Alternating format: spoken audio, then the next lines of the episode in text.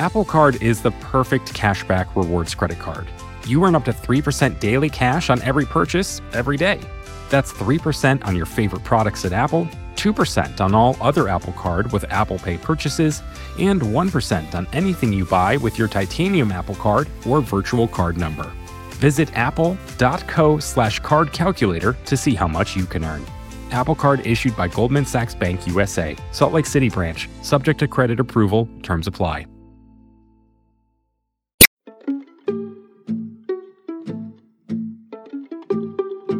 Hi, everyone. I'm Brene Brown, and this is Unlocking Us. This is my deep breath right now. I don't know about y'all, but I am tired. I'm tired, and I'm seeing tired everywhere right now. I don't think I've been on a Zoom call over the past three days, and I've been on 475 of them, I believe. I don't think I've been on a Zoom call over the past few days where at least one or two people didn't break down in tears. We have collectively hit weary. And this is, you know, especially true for the brave folks on the front lines and the people who love and support them. And it's also true for all of us. We are nearing kind of an exhaustion that we need to talk about. I think it's really important. if there's one thing you can count on from me, it's to normalize when I think we need to normalize and to also say, whoa, this is not normal when we need to say, whoa, this is not normal. But I do think it's important to normalize right now what we're in. The adrenaline surge of crisis is never as long as we need it to be, but it's often long enough to get us through the immediate danger, you know, the flood, the hurricane, the landslide the death of someone we love. You know, many of us have lived through natural disasters and all of us have lived through personal crises and we we know there's a rhythm. We know that there's kind of the moment of crisis and everyone comes together and we're we're incredibly fueled by get it done and how can I help? We're so focused on what needs to happen next that we barely notice how normal and by normal, I mean that sacred, holy place that we are never grateful for enough until it's gone. Sweet, wonderful, normal life. We don't even notice during crisis that it's been ripped away. Slowly, the crisis part of struggle comes to an end. The waters recede, or our friends leave after the funeral. And what we don't talk about, I think, enough in the world right now is there is just so much mess and so much loneliness and overwhelm once the waters recede, once everyone goes home after the funeral. That is when the loss of normal swallows us whole. And we are coming to the end of our adrenaline surge. And we are standing, I think, at the gaping mouth of the end of normal. And it's and we're feeling swallowed a little bit. And I just want to normalize that for everyone. Unfortunately, the crisis, the COVID 19 pandemic, is not going to be a crisis that follows the natural rhythm of things. I do not believe. I think it is not a sprint, it's going to be a marathon. And without shifting mindsets, I think the fear of collapsing will become the actual collapsing. We're going to have a long run of kind of lockdown and remote working and out of school. And we are going to continue being plagued by awful politics, a lack of leadership. This is going to continue for a while. We're also going to continue to mercifully see the best in people we need a new mind shift. We need a way to think about this right now that moves us out of crisis and adrenaline fueled thinking into something longer. And, you know, for, for me, the metaphor that comes up is settling the ball. You know, Ellen played soccer for 10 years, Charlie played for a couple of years. And I remember when they were little, the kids would kick the ball and it would come into another player like chest high. And instead of using their body to settle the ball and get the ball down in front of them and be strategic about where they're going to kick next, they would just raise their little legs, you know, as high as their shoulders and kick the ball. And then it would it would bounce and kick up and then someone would kick it again. And then we'd kick it onto the field next to us and then that ball would go to the next field. And we they just didn't know how to do it. The bounces were kicked, the high balls were kicked. There was no settling, no using our bodies to bring the ball down, to give ourselves time to read the field, to position the ball where we need it with our feet, and then to get strategic about where we want the ball to go next. We do not have infinite energy to continue to kick the ball at shoulder height right now. We're going to need to settle the ball. And we're going to need to create new normal and grieve the loss of normal at the same time. And I think that's going to require focus, breath, and moving from fear and anxiety to proactively developing a strategy with solid information. And I just want to say, be very, I'm going to say this five times in this podcast probably. Limit your news intake, limit your screen time, find one or two reliable sources that you trust that are around science and epidemiology.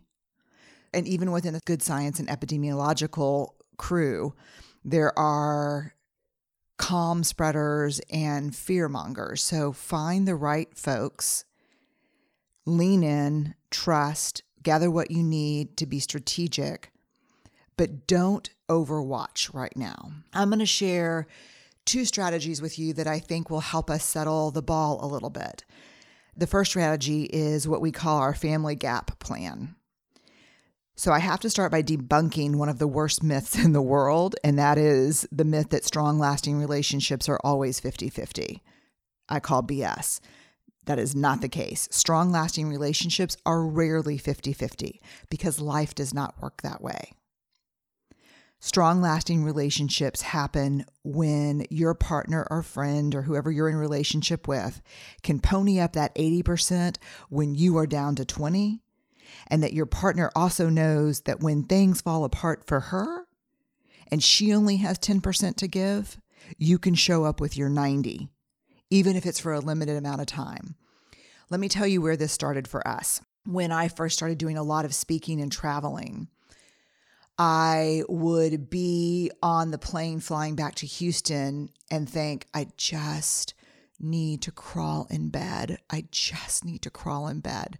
Please, God, let me get to the bed. Let me get to the bed. And I had no idea that what was happening at home was that Steve was holding down the fort parenting our kids, running carpool, cooking, working full time. And he was at home thinking, I just need to get in bed. I just, I cannot wait for that back door to open so I can go get in bed. I just need to close my eyes for just an hour. I need to get in bed. So the back door would open and I would expect him to say, oh, "Welcome home, babe. Go get in bed, rest. You've been out there working so hard. I know it's it takes so much." And he would expect me to say, "Hey, tap out, love. I'm back. Go get some rest." That is not how that shit went down. Let me tell you. I would open the back door. I'd come in and I'd say, "Hey, I'm just exhausted," and he'd say, "Yeah, me too." And I'd say, "Oh, really?" And we'd go back and forth and it would turn into a nightmare. It was just a nightmare. And it was like this maybe for six months. And one day, of course, the whole idea therapy taught not to talk about situations when you're in the situation, but when you're in a good place. So one day we were feeling close and intimate and connected. And I said, We got to do something about the backdoor fights when I come in from out of town. And he said, We do. And as we started talking, one of us said, you know, when you get back, I only, I think it was Steve. He said, when you get back, I'm, I'm at 20%. And I said, that's problematic because when I get home, I'm at 20%. So from that moment on, we started naming where we are. We just absolutely I talked to him on the phone last night and I said, Look, I'm on the edge. I got a solid 15 right now. And he said, I was at 15, I'm up to 40. We got a gap. 15 plus 40, 55. We got a 45 gap to 100% relationship, 100% parenting, 100%. We've got a gap. So, what's the family gap plan?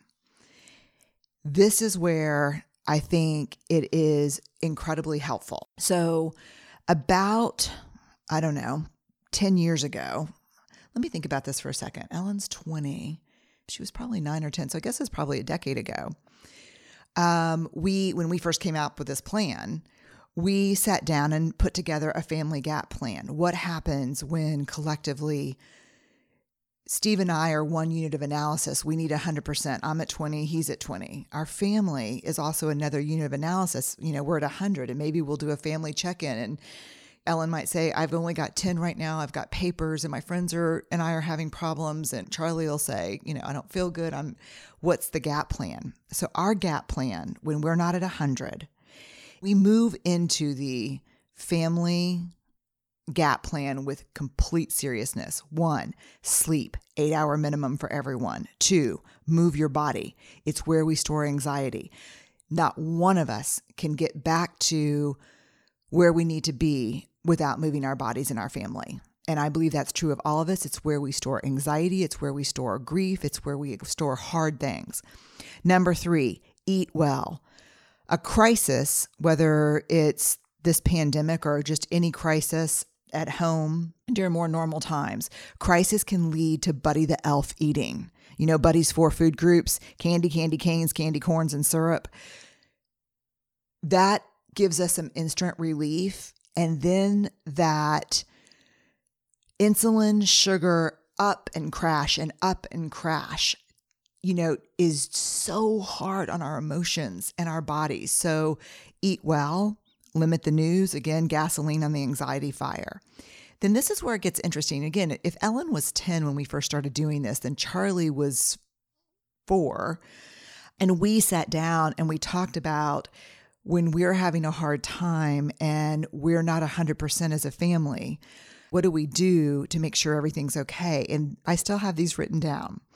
Here was the family gap plan circa 2010 no harsh words, no nice words with harsh faces.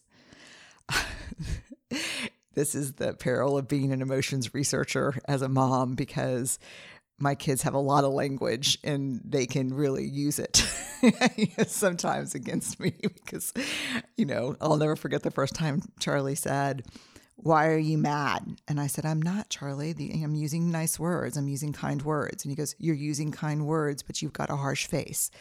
So, number one, no harsh words. Number two, no, no nice words with harsh faces. Number three, say you're sorry. Number four, and this was when I found this to do this podcast, it, it made me start crying. Now I'm not going to, sh- not sure I'm going to get through it without crying now. Accept apologies with thank you. So we taught our kids from the time they were young that real apologies require acknowledging the hurt that you've caused someone else and that when someone offers you a real apology for something they've done that they shouldn't say that's okay they sh- you should say thank you and my kids do that now and i got to tell you it's a little painful at times because recently i kind of i don't know was less than optimal parenting with my son i was super frustrated about something and I said, I apologize. I did not show up the way I wanted to show up with you around this conversation.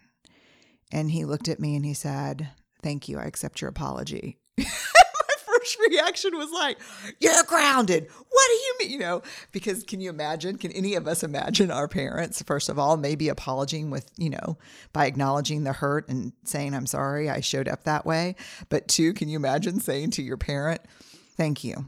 I accept your apology? Like, it's perfect and it's good and it's meaningful because it's not okay for him to say it's okay. It's not okay. But so that's that's number that's number four. Apologies um, with thank you, and then five is puns and knock knock jokes.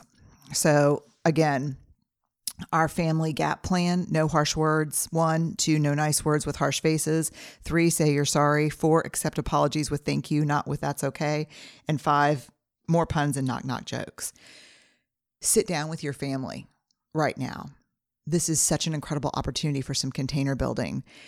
What does the family gap plan have? How can you number? How can you check in with numbers? You know if you say grace before a meal sometimes when we do it or how can you check in? Support for this show comes from Sylvan Learning. As a parent, you want your child to have every opportunity, but giving them the tools they need to tackle every challenge, that takes a team. Now more than ever, educational support tailored exactly to what your child needs can make all the difference. That's why parents have trusted Sylvan Learning for 45 years as the ultimate teammate in their child's educational journey, instilling in them a love for learning and a passion for reaching the next level. And Sylvan's Insight Assessment can identify gaps in learning and areas that could be of concern for your child. It's a 360 degree view into your child's learning that you can't find anywhere else and helps ensure that your child didn't miss something in school that might put them at a disadvantage in the future.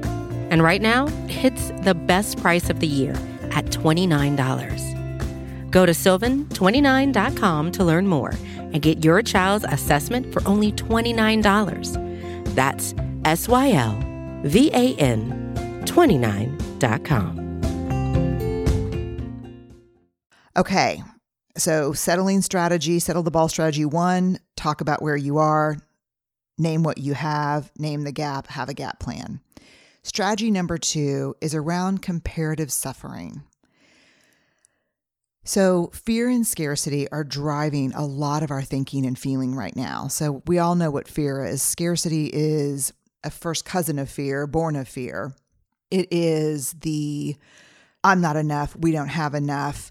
When is there going to be enough? You know, you can see scarcity actually manifesting itself right now in the grocery store aisles. It's in Daring Greatly. I wrote that you can tell a culture is deeply in scarcity when the, this conversation at a cultural level revolves around what should I be afraid of right now and whose fault is it? And so you can see a lot of scarcity leadership right now, a lot of fear, a lot of blaming. And so we're in deep fear and scarcity. Unfortunately, one of the things that's immediately triggered when we go into fear and scarcity is comparison.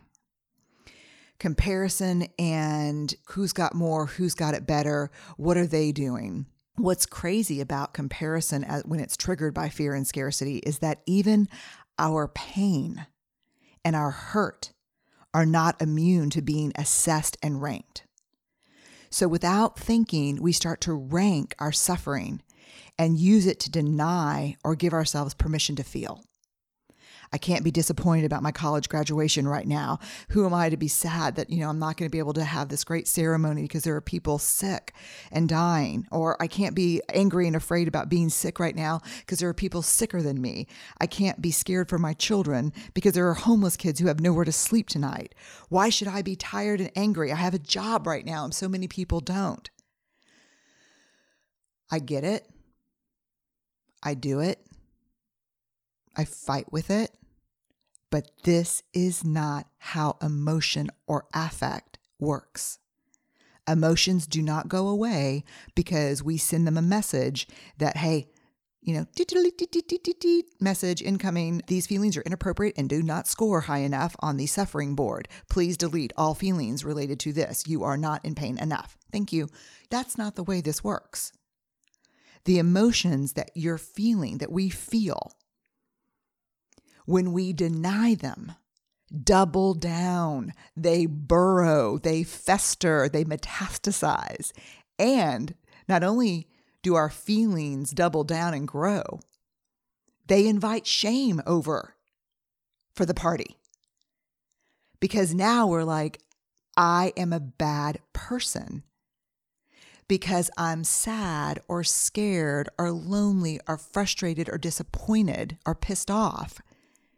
And other people have it so much worse than me. It's really dangerous. And let's break down why this is dangerous.